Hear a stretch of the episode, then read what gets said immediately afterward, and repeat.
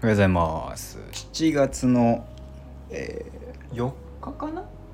今日が3日だ3日 ?3 日だから3日 ?3 日だよね。3日なんだな。だから4日だよね。4日だね。はい。おはようございます。はい。あるある ENL の5番手がお邪魔いたします。いや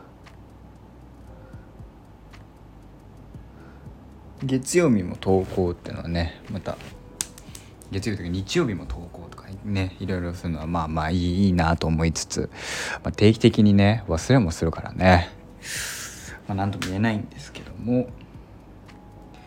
えー、っと今日ね今日あった出来事で言うと、まあ、例のごとくバイク乗りましたよってのとあとはねあの車をね今日無線教習っていうので一人で乗ったんですよ。あの教官が隣に座らないで一人で乗るっていう。でまあ簡単な簡易コースを走るんですけどそれがさまあ一人で乗るわけですよ。でまあリラックス隣にいないというのでちょっとリラックスしまして。たださその無線教習って言ってるからまあ、あの無線が入るわけですよ。教官があの監視塔みたいなところから監視してて、えー、じゃあ丸村さんこれやってください。あれ誰々さんあれやってください。みたいな。多分そういう無線があるわけ。ってことはマイクがあるわけ。多分ハンドルの奥の、まあ、メーターの部分の手前に、まあ、明らかにマイクがあるわけ。マイクがさそのマイクがそのある状況下でこれが果たして常時オンなのかあのその必要なタイミングだけオンなのかっていうのが分かんないわけ。こっちでオンオフの切り替えがまあできないのよ。ででも一人であの俺その緊張はしてるけど同時に落ち着かなきゃとかも思うからもうどうどうにか自分を落ち着けるためって言ったらまあまあまあまあ。その、まあ、独り言を言うわけですよ。えー、っと右確認よしっつとか左確認よしっつって進めとかさ曲がれるとかいけとかさもう言ってるわけ。下手したらこれ全部聞こえてんだろうなと思って。その まあでだいぶ落ち着いて、まあ、ちょっとずつ慣れたぐらいでとりあえずあの鼻歌歌いながらやってたんだけどれは多分だけどえー、話聞かれてんだろうなとかマイク入ってんじゃねえかなとか思うわけだよ。俺からしたら。そういう時になんかあのどういう話を話をっていうかするのがはなんかその独り言としてでもさなんか一言も喋んないでさただ運転してる。でまあ一コマ50分ぐらいなんだけどさ50分もつまんないじゃん。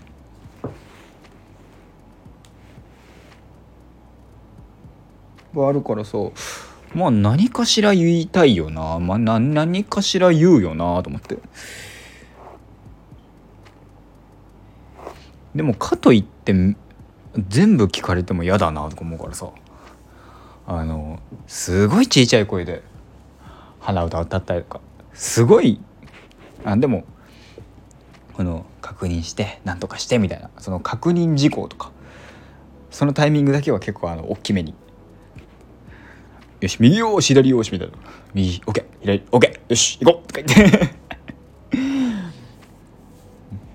えっと全部聞こえてたら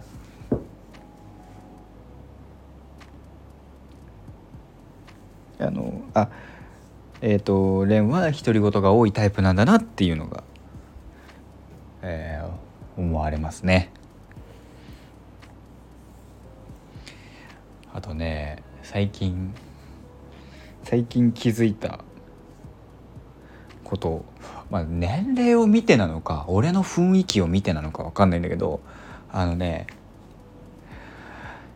えー、っとまあいわゆる名字に名字でさん付けって。俺まあ職場でもあんまされないんだけど。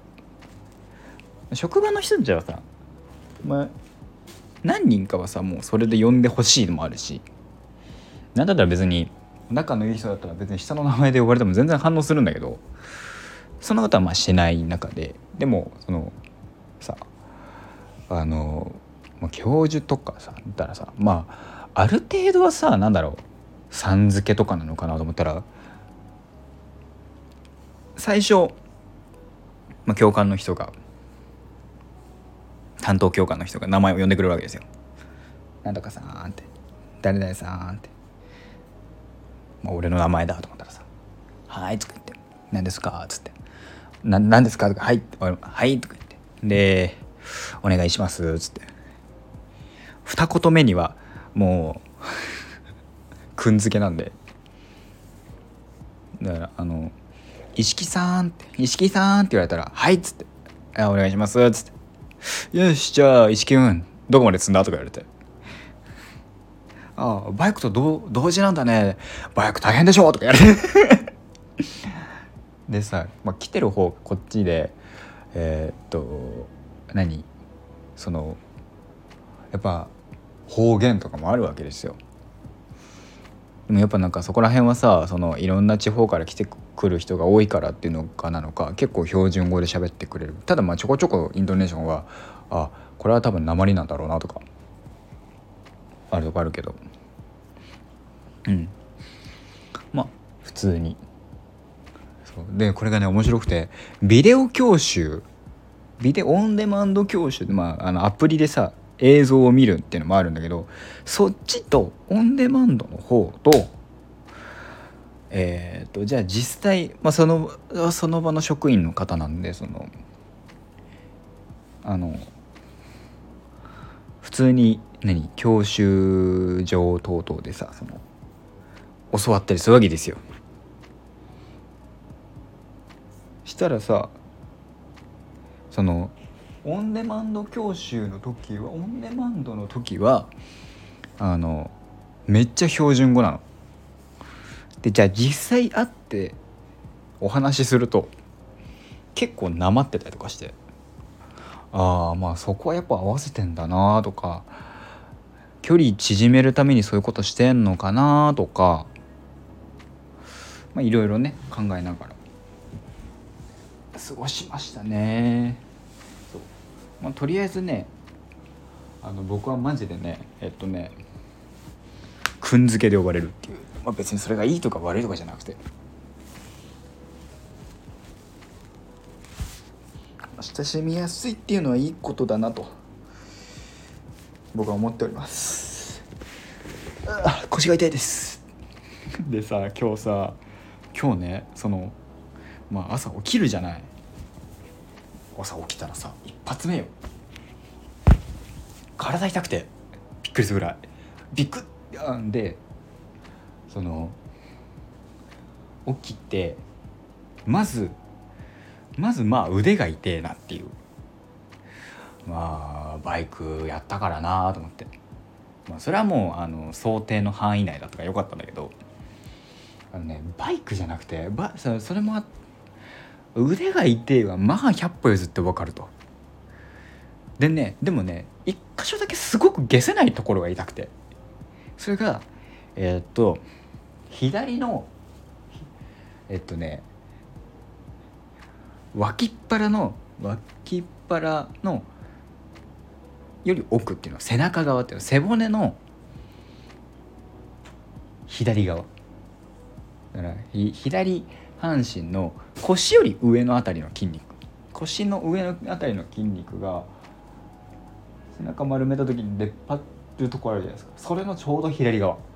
が筋肉痛で「はあ?」とか言って「なんでここが痛えの?」でもねこれね意外となんかねその定期的に伸ばすんだろうね。あピキッとか言って痛えとか思うから。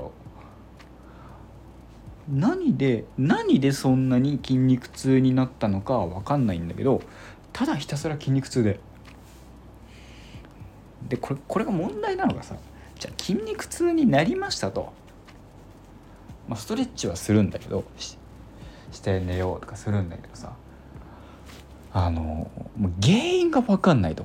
もう原因は多分バイクなんだけどそのねその背中側に背そのしかも背筋もさその片側だけっていうのが今異様なわけですよ。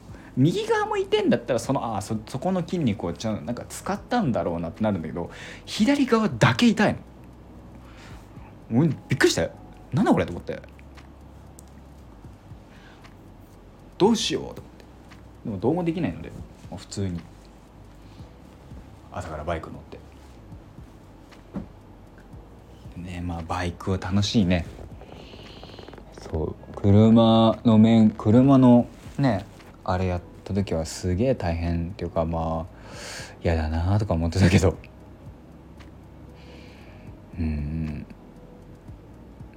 車はまだ嫌だなと思うけど。バイクはでも楽しいって思えるのでいいなと思って。なんかちょうどいいいいストレス発散じゃないけど。ふうに働いてくれればいいなと思ってますね。バイク。でもだからさじゃあバイクの免許取りましたってなったらさバイク欲しくなるなって。80万かって。いう90万コースかって。そう。欲しいバイクも決まってるしさそれを買おうと思ったらそんぐらいすんだよなっていうので。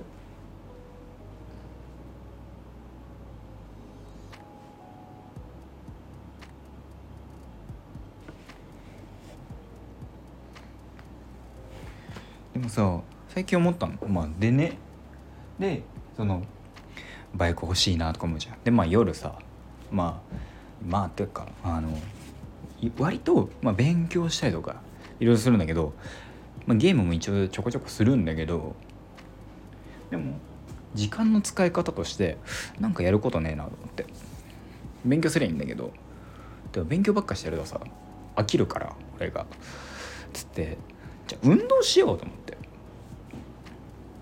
そのだから3 4キロ4キロぐらい離れてるって言ったさその100均の場所まで行きゃいいんだと思って。今日行ってみようっつって走ってみたの。これがね あのマジで盲点だったんだけどあのまあ、途中でさもうお腹痛くなっちゃって。どうしよう。で途中でお腹痛くなりました。今戻れば近くにそのお店があると。でまあちょうど喉も渇いたし水をの買おうとも思ってたからじゃあちょっと戻ってえー、用を足して出ました。で走り出した時にでもやっぱお腹は痛いわけですよ。でお腹が痛い時ってさそのその今まで通ってきた道でどこが駆け込み寺かを考えるわけじゃないですか。した時にあの通った道に駆け込み寺がないことに気づいてあのまずいぞと。全然ねえぞと。どうしたもんだもんかっつって、えー、シンプルにヒヤヒヤしたっていう。あの走っちゃうとさあのー、やばいから走れなくて後半。後半ただただその我慢するっていう謎の時間がありました、ねそんなそんな一日でしたね。